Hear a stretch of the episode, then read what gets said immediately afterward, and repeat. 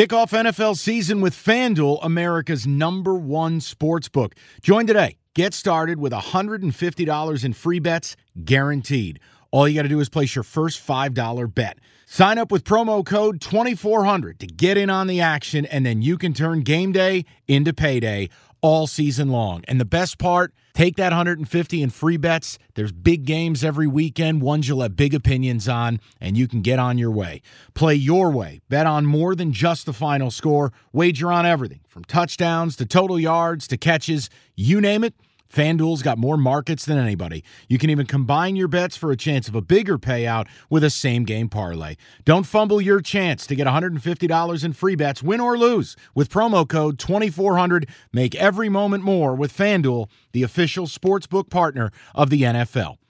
21 and up in select states. First online real money wager only. $10 first deposit required. Bonus issued non-withdrawable free bets that expire in 14 days after receipt. Restrictions apply. See terms. Sportsbook.fanduel.com. Gambling problem? Call 1-800-GAMBLER or visit fanduel.com forward slash RG in Colorado, Iowa, Michigan, New Jersey, Pennsylvania, Illinois, Virginia. 1-800-NEXT-STEP or text NEXT STEP to 53342 in Arizona. 1-888-789-7777 or visit ccpg.org forward slash Chat in Connecticut, 1 800 9 with it in Indiana, 1 877 770 STOP in Louisiana, 1 877 8 HOPE NY or text HOPE NY 467 369 in New York, Tennessee Red Line 1 800 889 9789 in Tennessee, 1 800 522 4700 in Wyoming, or visit www.1800gambler.net in West Virginia.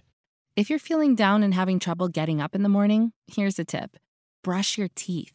That's it. Often, when we wake up, our brains go into planning mode, which leads to overthinking and stress before our head even leaves the pillow. Something simple like brushing your teeth can break that cycle and jumpstart your day. This tip was brought to you by BetterHelp Online Therapy, which connects you with a licensed therapist via video, phone, or online chat. Visit betterhelp.com slash positive and save 10% on your first month. This Veterans Day, Blinds.com salutes the heroes who served our nation honoring them by passing along huge savings to everyone, up to 50% off site wide. Holiday savings start right now during our Blinds.com Veterans Day sale. From blinds, drapes, and shutters to convenient motorized shades, Blinds.com makes upgrading your whole home easy and affordable. And Blinds.com has all the latest styles, fabrics, and materials to choose from to make your home look its best this season. Need help making a selection? Our design experts are always here for live consultations. Need help measuring or installing? We've got you covered there too. Plus, everything's backed by Blinds.com's 100% satisfaction guarantee. See for yourself why Blinds.com is the number one online retailer of custom window coverings. Shop the Blinds.com Veterans Day sale now through November 11th and save up to 50% off everything. Get up to 50% off site wide at Blinds.com. Blinds.com. Rules and restrictions may apply. Hey, Bills Mafia. We know there's only one topic every day all Bills all the time.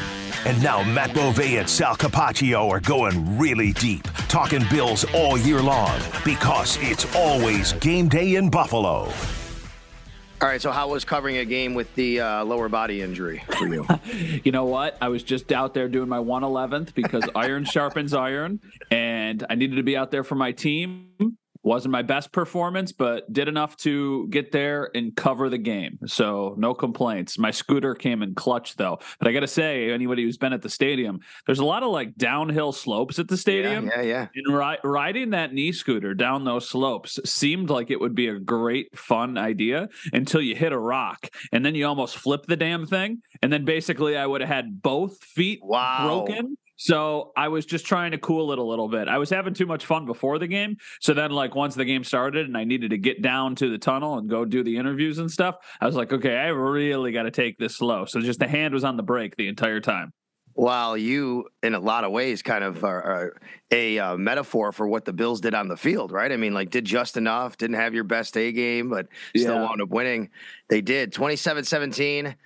Bills beat the Packers on Sunday Night Football. Sal Capaccio, Matt Bove. It's always game day in Buffalo. Thanks for joining us here, downloading the uh, podcast. You do it all the time. Make sure you subscribe. You'll get it always uploaded right to wherever you pod. We appreciate that. All right. So 27 17.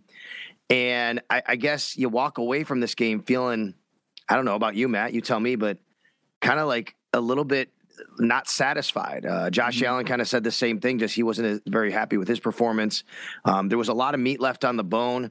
And, you know, I think, you know, coaches always want the perfect game, right? They always want to play the perfect game. But honestly, if you can win a game, especially by 10 points, and still have a lot of things to correct, that's good for a coach because then you can get back in the work and say, look, guys, we got a lot of stuff to clean up here.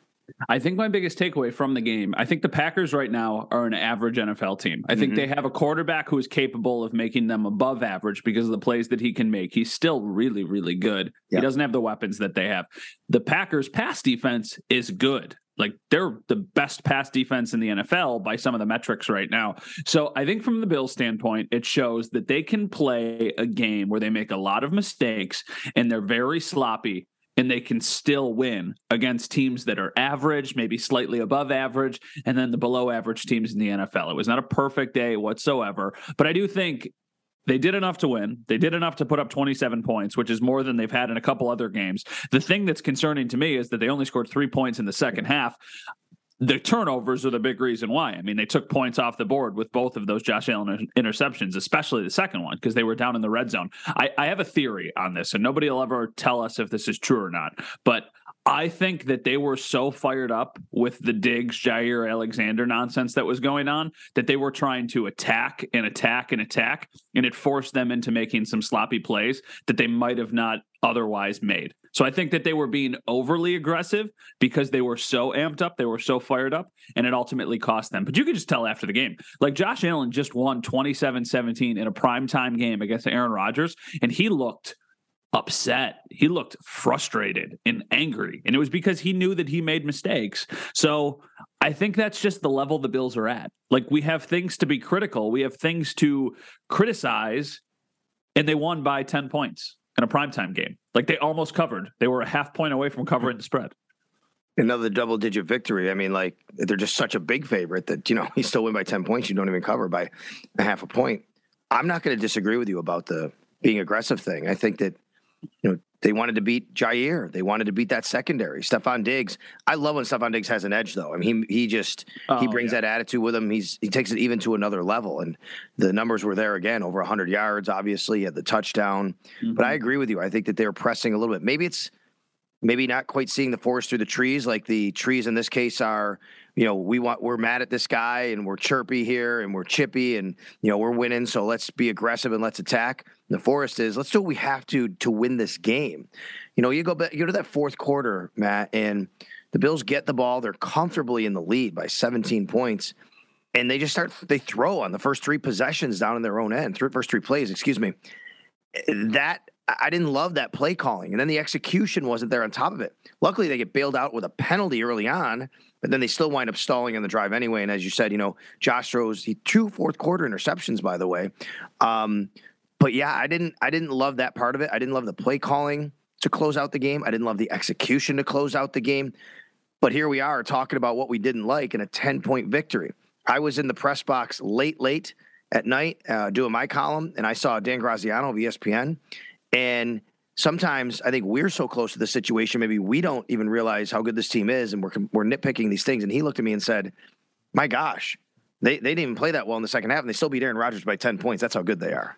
Yeah, exactly. I actually going back to your point about the play calling in the second half and especially that drive. So I'm sitting there in the press box when that's happening. And I looked over at my colleague, Brianna Aldridge, and I was like, they're going to take a kill shot. They always do this. The minute they go up 17, they're going to take a deep shot. And wouldn't you know, they tried to hit a deep shot right down the sideline yep. and it was incomplete. I didn't have any issue with the play calling and them still passing the ball because that is their bread and butter. I had an issue with the execution, but I know conventional wisdom would say, okay, you're up 17 points, let the clock bleed, run it, take some first downs. But I don't think they ever for a second were concerned about the Packers getting back into this game, the way they were playing and the way that they were just running the ball, like just taking time and time and time to get down the fields. That made no sense to me. We'll talk about that more later. But I don't have an issue with them continuing to pass the ball. I know there are some people out there who are like, oh, in the playoffs, you're going to need to run the ball. And it's like, well, but no. here's what bothered me, Matt. Here's what bothered okay. me. I, I agree. I agree with everything you said, but they were running so effectively. Like that was still the path to victory. It, they ran for over five yards a carry, 5.7. Devin Singletary, 4.8. It wasn't like, hey, let's just try and bleed the clock. It's they can also gain yards. They were running the ball really well. but it felt like they stopped running the ball really well after the first two drives. Like they ran the ball at will down the field with Devin yeah. Singletary, especially. And then after that, they started to basically just be the Bills again. They started to just pass the ball. So they were running effectively, but I think they were only running effectively in the beginning of the game. I would have to look at kind of the play by play breakdown and see what happened in the second half, but it felt like in the second half they couldn't get anything going. I know there were a couple big, like four yard losses for Singletary on first down where it just put him in second and 14 right off the bat. I think that happened on back to back drives. So I think that they were kind of like, listen, we tried it and it wasn't really working. I will say one thing that really did stand out to me it feels like James Cook has taken himself out of the doghouse a little bit and back into the good graces of the coaching staff because I do think it's something that he was the guy that was out there for a lot of the fourth quarter. He had the mm-hmm. big 41 yard catch that was down the sideline, really nice play. And then he was also out there when they were trying to seal away the game. They were trying to run out the clock at the end. So I, I think that that's something. I think maybe that means they're starting to trust him a bit more. Yeah, you're actually right. I'm looking doing the numbers now. 153 total on the game, 107 in the first half. That gets you to 46 in the second half. 46 yeah. on 14 carries is only 3.2 yards a carry. So you're right. After like the first half, they didn't run the ball as well, and I think that the Packers made a couple adjustments as well. Um, but the Bills obviously did what they had to do to win the game. Josh Allen was not happy with his performance, but let's break that down. Um, I, I don't think he played his best game. He still made a few clutch throws, had the mm-hmm. touchdown, obviously, to Stefon Diggs. Where I think Josh really did a nice job was running the ball in this game. There weren't designed runs either. He was scrambling. There were a couple of times, though, man, where I thought he should have made a different decision to actually run for a first down when he decided to throw. It looked like there was there was stuff in front of him, but he decided to throw the ball. Yeah, the first interception, it looked like he could have probably yes. ran for the first down, but instead he was trying to force it. So it's weird because there are a lot of people who say, hey, stop running so much, stop taking so many hits, get out of bounds. There was an opportunity to probably run for a first down, but he tried to force a throw. I just don't think he saw him there. I'm not. The worst one is the second interception. Yep. That's the one that bothers me. That's the one that probably bothers most people, including Josh Allen. He said after he was just trying to dirt it, he was trying to throw it into the ground. He didn't get it low enough, whatever.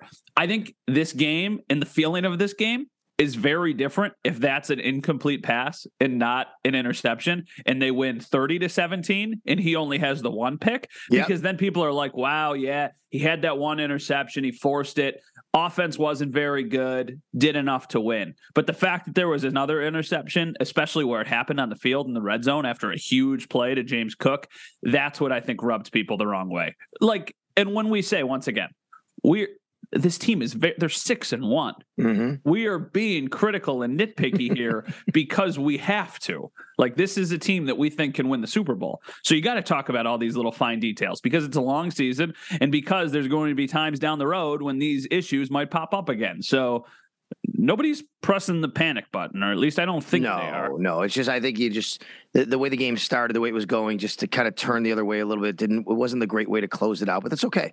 Uh, it's a, they're six and one, like you said, and a, a really golden opportunity to get the seven one at the Jets, which we'll talk about a little bit later. Before we um, head to the defense, let's just wrap up on the offense here. Devin Singletary did run the wall well again, and I went back and looked back five point zero six yards a carry over the last four games. Um, James Cook sprinkled in there. You know, what did you think of just the uh, the way that the offense functioned when they had to and when they wanted to run the ball early on when they made a purpose out of it? I think it was a I think it's a step in the right direction. I don't think it's there quite yet, but I think they're starting to find their groove, especially Singletary it took a little while for mm-hmm. Kromer's group to kind of gel and to see what works and to what doesn't work. I don't think the Buffalo Bills are ever going to be a team with this roster that has a ton of success just lining up power I and trying to run it up the middle. I don't think right. that's their bread and butter. I think when they can get outside, when they can do the pulls and bring the guards and bring the tackles outside and the, all that stuff, that's when I think that they're going to have success. So I think they're trending in the right direction. I still think there's room for improvement. But that being said, I think they're a more dangerous team on the ground than they were week two, week three, like in those games when nobody was worried about them running the ball. All right, let's take a look at the defense next here on It's Always Game Day in Buffalo. Sal Capaccio, Matt Bove, it's always game day in Buffalo. Kind of a mixed bag in the defensive end, too, Matt. It was uh, you know, really good penetration from the D line. I mean, they held Aaron Rodgers to just over 200 yards passing, but this is a guy that's going to walk into Canton, obviously, when his after his um, career is over. But too much on the ground. Now, it reminded me a bit of. Do you remember? excuse me. Do you remember the um, the COVID game that was moved in Buffalo against the Kansas City Chiefs when the Bills just said, "Hey, we're not going to let Mahomes beat us, and and we're just going to let you run," and the Chiefs just they ran all over the Bills that night, like 250 or 260 something yards. It was crazy. wasn't to that degree, but it felt like the Bills said, "Hey, if you want to keep doing that, that's fine." They kept their safeties back. We're just not going to let Aaron Rodgers beat us. And unfortunately, though, that did allow the Packers to run really well. They had a very good night running the football, but it just it never um, never materialized into the kind of production for them. I think they have to be better at stopping the run, but I do think there were circumstances of why they were able to run so well. Yeah, I agree. And one of the clips that has resurfaced on social media in the last 12 hours or so after the game is that video. Do you remember it was from NFL Films and it was Butler talking to that's the passing game coordinator, defensive back John coach, Butler. John Butler. He was talking to the bench and he says the exact quote is we don't care about yards, we care about points. Mm-hmm. I think it was against the Steelers. So it was the Steelers moving the ball down the field, and somebody shared it again yesterday. And it was just like, we do not care that they are moving the ball down the field and they're taking up these chunk plays. We care about points. So I think their mentality, bend but don't break, is way too overused. But I really do think situational football, they're sitting there with a 17 point lead in the second half, and they're like, why are they continue? Even Von Miller said it yesterday. He was, I was shocked at how little they were dropping back with yeah. Aaron Rodgers as their quarterback. He said he even said something to Rodgers about it. So I think from the Bills standpoint, yeah, they need to be better stopping the run. But I also think it's situational because I think it's a little bit, if you give them a little bit and they keep doing it, then you're like, okay, let's just keep letting them get these right. four, five, six yard gains and take 40 seconds off the clock every time that they want to run a play. And then by the time that they're going to get down the field, there's not going to be any time left. I mean, that's the thing that was so ridiculous. Yeah. Like, they, what were the Packers were, doing? I have no idea. I don't get it. They took over. They took over after the. I don't remember if it was after the Tyler Bass field goal in the second half. I think it was after the Tyler Bass field goal. I think that made it 27 to. I think at the time it was 27 to 10. That sounds right. Mm-hmm. No, uh, no, yeah, 27-10. So it's 27-10. They take over. I think there's like six minutes left in the third quarter. They take all of the rest of the time off in the third quarter. Then they take a minute off into the fourth quarter, and that's where they went for it on fourth and one, and they yes. didn't get it on the great play by Taron Johnson. And it's like, oh my gosh, you're down 17 points right now, and you just let seven minutes bleed off the clock, and you didn't get a point. Like that is so yep. egregious. Yeah, you know, if you if you if you're throwing it and you throw a quick interception or whatever, like okay, at least you were trying to get back into the game. But when you're just taking all that time off the clock and then you ultimately don't get any points, that's bad. Dave Aaron Rodgers too, right? I mean, like, you know, you would think at some point they would have done what Von Miller suggested, and hey, drop back, throw the ball, but uh, they were willing. It was almost like I, it was almost like they wanted to kind of get out of there. Okay, well, uh, things aren't going really well, and um, they kind of just not wave the white flag necessarily, but necessarily, but I, I, don't know. I didn't understand the game plan by the Packers, and you know, I think they wound up hurting themselves, like you said. Now that said, the run defense not great. It was, you know, obviously some circumstances, like I said, not not that the Bills were loading up. I think if the Bills look, I'll put it this way: if the Bills were down in the game, they would have put an extra safety down there. They would have tried to stop that run. They were thinking, hey, we're just not going to get beat deep, not going to give up the uh, the points. But when they did throw the ball, boy, the interior of the defensive line, Tim Settle, Ed Oliver, Daquan Jones, Jordan Phillips, those guys had a night uh, getting after Aaron Rodgers and, and forcing him into some quick throws. This was the Tim Settle game we heard from Von Miller after the game, and he was talking about how earlier this week, or excuse me, earlier last week, Tim Settle was talking about how he wanted a breakthrough, how he felt like he wasn't making enough plays, and how he wanted to make his impact felt. And he certainly did that yesterday. You know, he had his best game as a Bill yesterday. Jordan Phillips is just, I can't believe the success that this guy is having with the team. And I can't believe after watching him leave and kind of fizzle out in Arizona and not live up to the expectations of the contract that he signed, how they were able to get him back. He just brings that defense a different edge, mm-hmm. a different mentality. And I know he's more of a rotational depth guy, but they love him. I mean, the most petty, awesome thing happened yesterday. So after the incomplete pass to Diggs over the middle, I think it was in the fourth quarter, Jaire Alexander is doing his celebration, which is like him putting a sword in a holster, basically. And he's basically like standing over Diggs, and he did that twice. Well, on the next play, or maybe two plays later, Matt Milano gets the interception, and Jordan Phillips looks to see that the ball is intercepted. He stands up directly goes to the Packers sideline and finds where the defense is and just starts doing the exact same celebration. And I was just like, oh my God. I was like, that might rub people the wrong way. I love it. I love Petty. I love these guys are competitors. And like the same thing with the Diggs and Jaire Alexander stuff. There were people before the game who were like, oh, he's in his head. He can't play like that. He needs to be smarter, blah, blah, blah, talking about Stefon Diggs. Yo, shut up.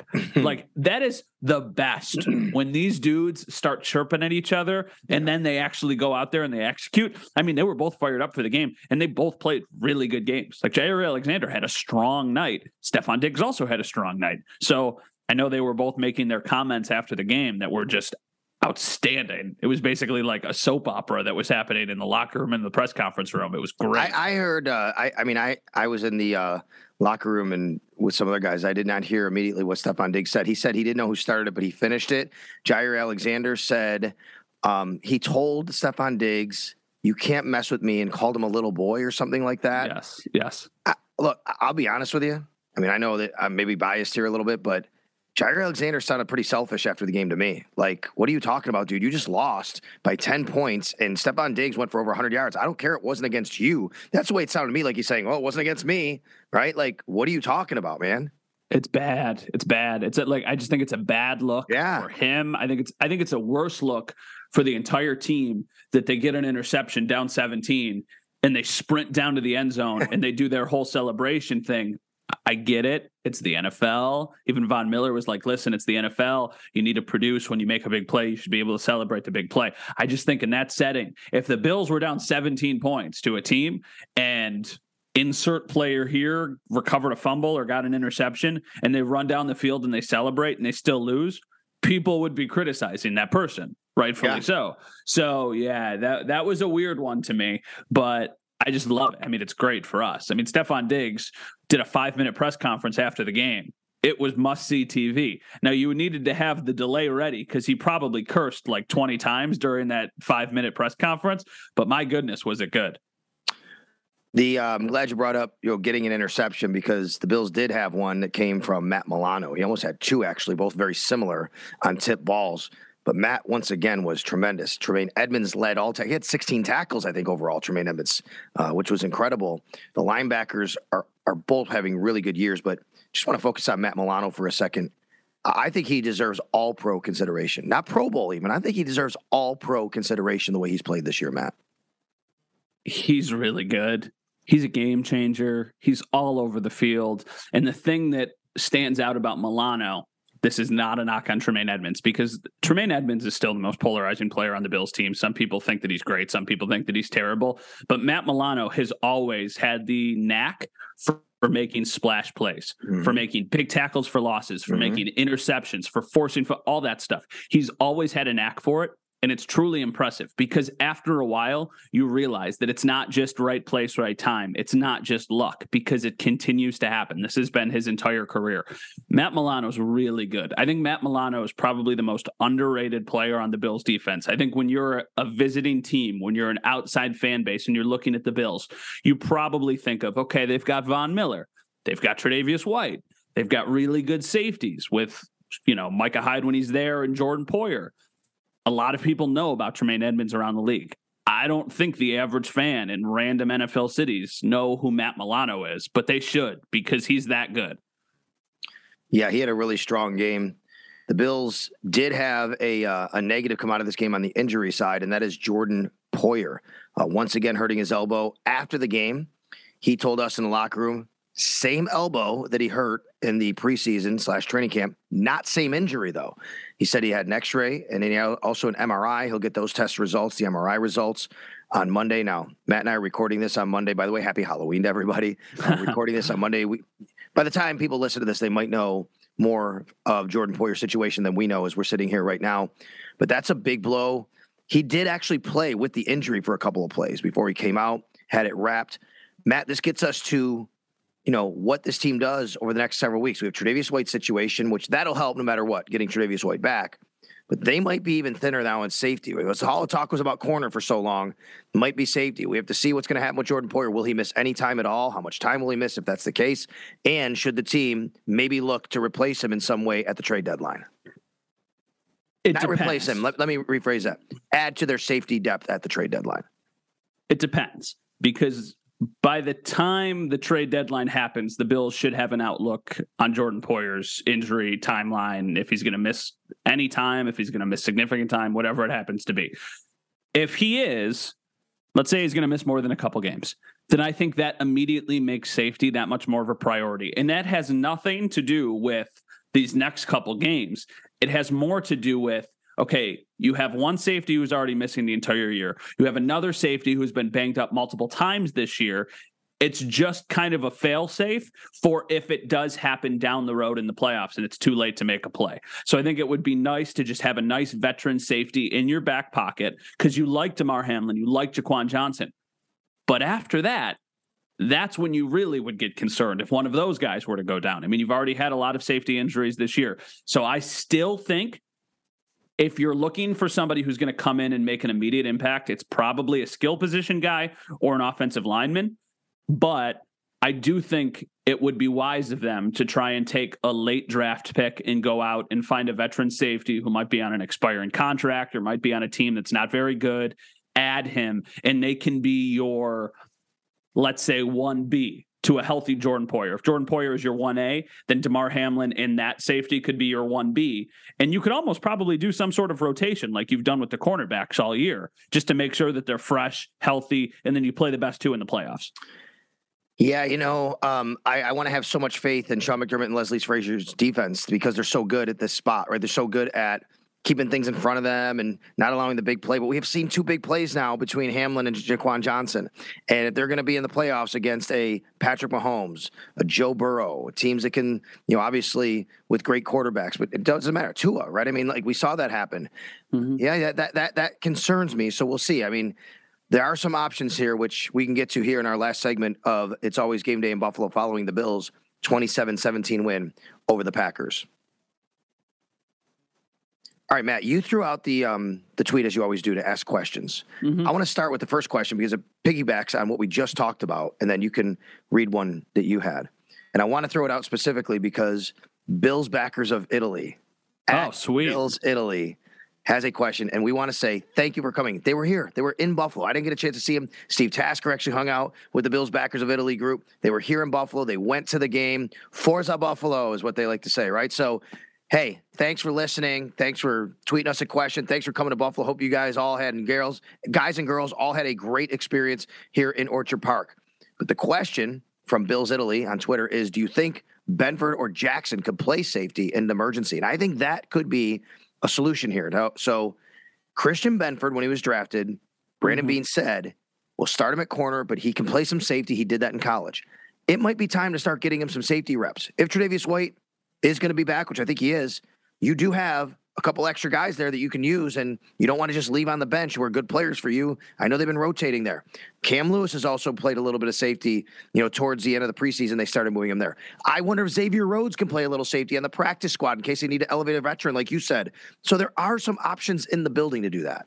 I agree, but I feel like those are break glass in case of emergency options and not we should go into a game with these as our game plan options. Mm-hmm. I think mm-hmm. there should be a distinct difference there. I think if you're sitting in a game and you have an injury at the beginning of the game and you're like, oh crap, we're screwed, then you can put Christian Benford at safety, conceivably you could have Tre White, Dane Jackson, and Kaiir Elam be your top three cornerbacks on the boundary. And then you could say, okay, well, let's just survive this game and then we'll figure it out. But that's why I think it is imperative if the Jordan Poyer injury is anything more than a couple weeks, that they do go out and find somebody, whether that be in the trade deadline market or whether that be a free agent who's still available at home, just so you have somebody. I think maybe a safety who is a little past their prime and you know, has played the position for their entire career is still probably more trustworthy than a young player who has been spending the entire summer playing a different position and then going back to another position. I think it's a valid point,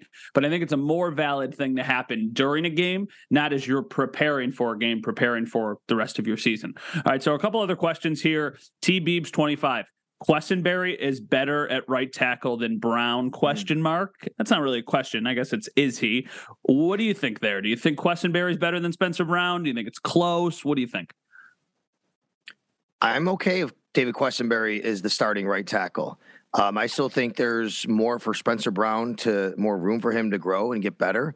Um, I, I will say I think that Quessenberry is a good run blocker. He played in that Tennessee system. I think that um, I don't know about better. I mean that's a that's a tough question. I think that they could have their moment. Spencer Brown at times I think can look really really good. Honestly though, like when Spencer Brown's healthy, I, I would have no issue if the Bills decided that David Quessenberry was their starting right tackle and, and you know rolled with him.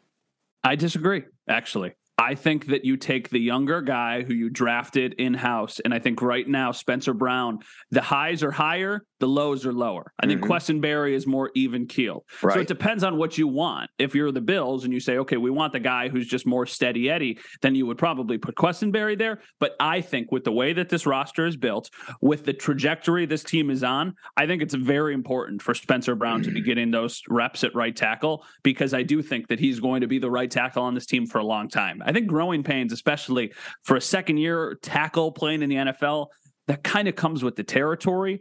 So yeah, I understand that. I think it's a good problem to have because I think Quessenberry can certainly fill in and plug and play, and has been a nice piece for them. But I do think when Spencer Brown is healthy, at least personally, he should be the right tackle. Hey, did Aaron Rodgers apologize to you? John Brown wants to know for being such a jerk last time.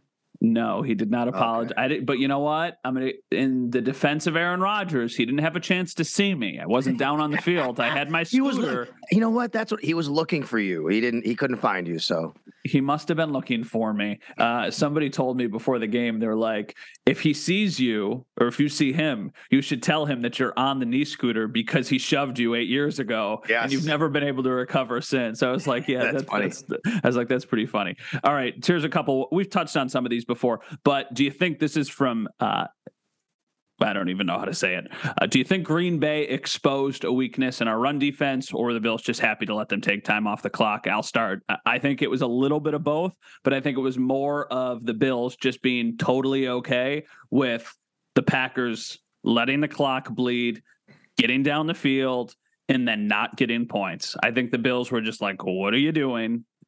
Sure, take five and six yard chunks. Just just do it. But you're not going to get back into this game by doing that. And it was right. They didn't. At the end of the game, it was still a two possession game when the Packers got the ball back after the Bills had to punt. And it would have required them to make a 54 yard field goal, recover an onside kick, and then go score mm-hmm. a touchdown with 40 seconds left and no timeouts. So, I mean, that's very lofty. A lot of things have to happen. So I think it's more Bills were okay with it. What do you think? Yeah, I, I think so too. Um, again, I think the game plan was, you know, once they got up, especially, it's hey, you know, let them run if they want. You know, we're not. I, in fact, I'll tell you a little insight how this works. Like, I'm listening to the radio broadcast in my ear in case they throw it down to me or something, and and Eric Wood said at one point he said at some point you might see the safety start to creep down a little bit and we talked about it on the air but you know but they were up you know why do that and you mm-hmm. might have seen it here or there at a play here or there by the way, when Damar Hamlin does creep down, he is a physical guy. I mean, really, the first play of the game, he came down from a safety spot, made a great read, made a great tackle. So, you know, we'll see. Um, I, we'll see going forward if teams try to do that. Not many teams have an Aaron Jones, though. I mean, he's a really good running back, and they ran the ball really well. And to back that up with AJ Dillon, right? The Bills aren't going to see that many incredible run teams going forward. Even this coming week, Breece Hall is out, obviously. I, I don't know. I mean, I think the Jets will try to come up with that game plan. To me, the Jets will actually try to do the same game plan as the Packers because I don't think they want Zach Wilson standing back there and facing that Bills pass rush. I just don't think the Jets will be able to do that. Now that you say that, though, I'm starting to think, and the you know the brain's churning a little bit. So yeah, I don't think the uh, well, not just New England. So you have the Jets game this week, whatever.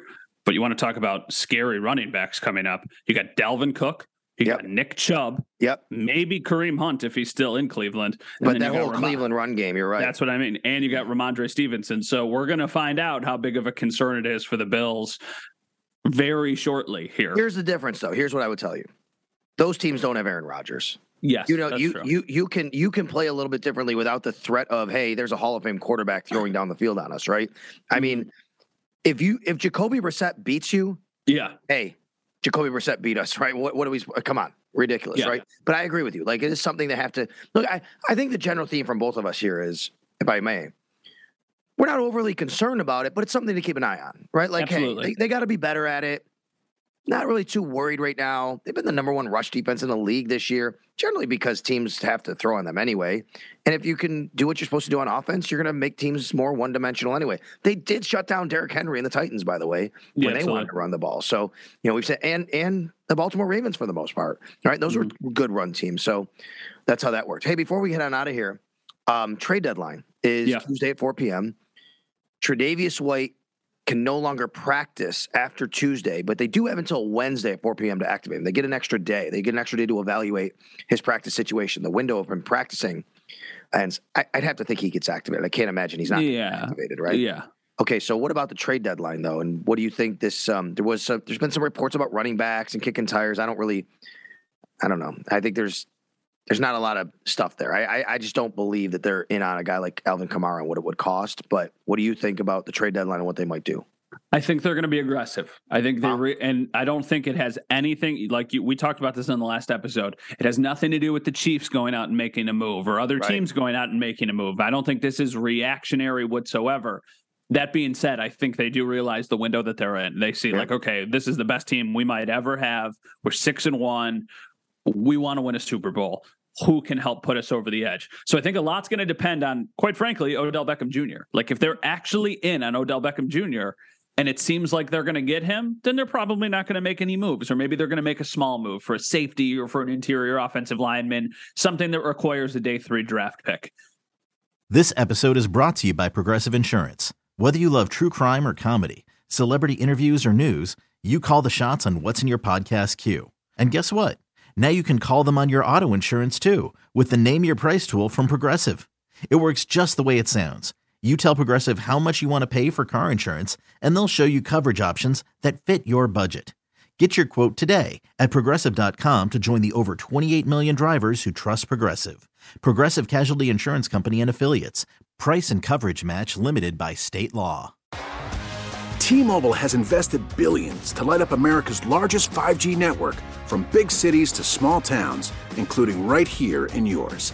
And great coverage is just the beginning. Right now, families and small businesses can save up to 20% versus AT&T and Verizon when they switch. Visit your local T-Mobile store today.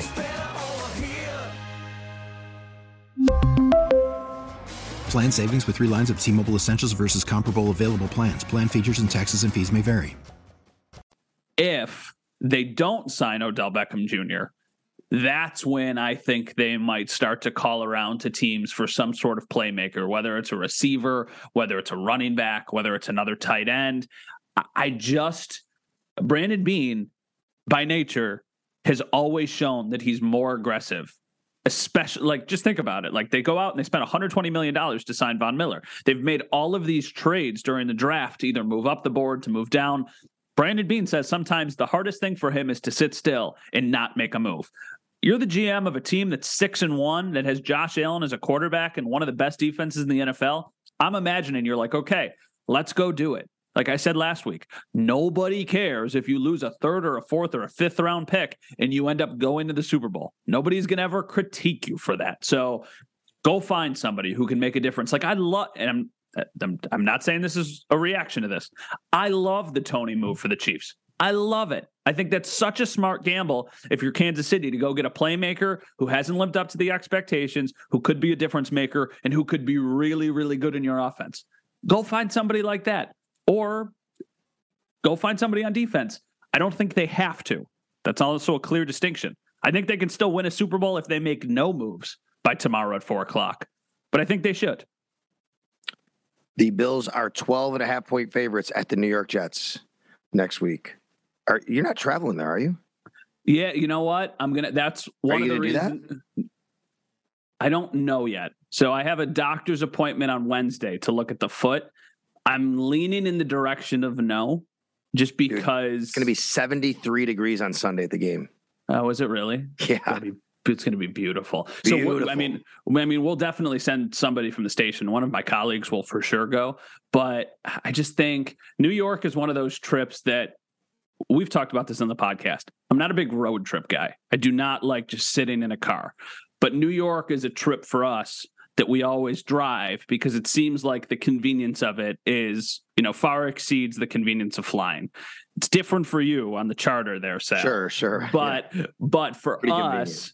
You fly you know you fly into one of the airports you get a rental car. By the time you do that and you wait at the airport you get your bags you get to the rental car you're probably spending like four hours doing everything that you need to do. You can hop in a car and get to metlife in six if you're Right. driving from buffalo.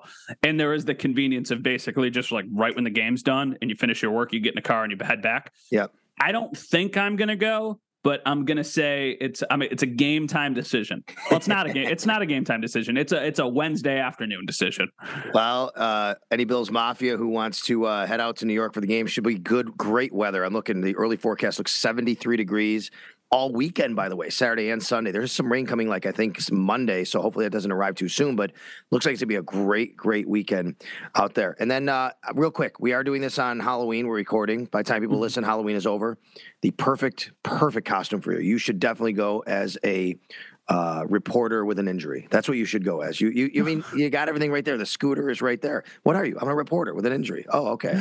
Get some candy. I I told some Bills employees yesterday. I was like, "Hey, can I get a uh, Tommy Doyle jersey? Because he was ripping around the he was ripping around the knee scooter at training camp earlier Yeah, this year, yeah, or yeah, when he got injured. So I was like, "Oh, I could you know go as Tommy Doyle." But it's it's funny. Like we have a show every Monday night at the station at 7 Mhm, o'clock. mhm. So I think at seven o'clock, most trick or treating is like winding down by eight, right? Isn't the window four to eight? Pretty much, usually? yeah, yeah, yeah. I mean, like my my eight year old, like I don't want to be up there out there too much past like eight o'clock, basically. Yeah. Uh, yeah, that makes sense. So I last week before or two weeks ago, whatever it was, I was walking around the grocery store and I bought a big bag of Halloween candy just so we had it at the house because I knew my wife was gonna have to be there handing it out. And I bought one of those bags that was a combo. I'm looking at it right now. It's M and M's, Milky Way, Three Musketeers, Twix, and Snickers. I was like, that's a good combination. It was like if if you were a kid and you went up to a house and you got any of those candies, I think you'd be happy. But then I opened the bag and it's those little ones. It's not the fun size ones. It's the little ones, Real tiny ones. real tiny. So I called my wife and I was like, "Hey, I need you to pick up some candy for tonight because we might have to go into this as the emergency supply, but I don't want some cute little kid to come up with this awesome costume and be like, "Hey, trick or treat." And then I throw in these two candies that look like they were at a desk candy jar from, you know, yeah, it's We I uh, we don't get I a made ton a of mistake. we don't get a ton of trick or treaters at my house. I live in the city, but for some reason my street just it's more like a couple blocks away where everybody is, and like you know not as much on my street. We do get a few here there, so uh, but we'll be out there. And uh, Max, um, I don't know. He, he's a transformer bumblebee and he's got the he's got this Oh, car cool. and he literally like he's down on the ground it's a car and then all of a sudden the car pops up and it's him coming out of the costume right kind of like popping out of a cake a little bit so you have fun with it right hey um, Hey, have a uh, have a good weekend. I hope a week, good week. Excuse me. I hope that your next appointment for your foot goes really well, and you know, Thank you. maybe maybe see you in New York too. Unfortunately, though, I know you. If you had a really good foot, you'd be golfing on Saturday down in New York in Long Island Oh. or something. Yeah, it's actually. I was talking to Jay Skurski of the Buffalo News about this about a month ago before I knew everything that was going on. This is the last weekend, I believe, for Bethpage Black, and we Oh. have and we have done that a couple times, going down. Yeah. I think in 19 we did it back to back weekends. We did it for the Jets game and we did it for the Giants game. It's such an awesome course, and it's such a good deal if you're somebody who likes golf. Because if you're a New York State resident, I think it's 75 bucks, which is less than it costs to play some of the public courses here but it's one of the you know best most challenging public courses in the world so yeah I, I was thinking about doing bethpage black but I, the the surgery was strategically planned to be done once golf season was done. so I had Yep. two criteria. I needed a lot of games at home, which there are three of the four games during this month are at Yep. home, and then golf season was done. So it checks both of those boxes. Well, hope everybody has a, a great beginning of November, and we will talk to everybody later in the week as we preview the Bills and the Jets. For Matt Bove, I'm Sal Capaccio. It's always game day in Buffalo. Download, subscribe, iTunes, Spotify, wherever you pod.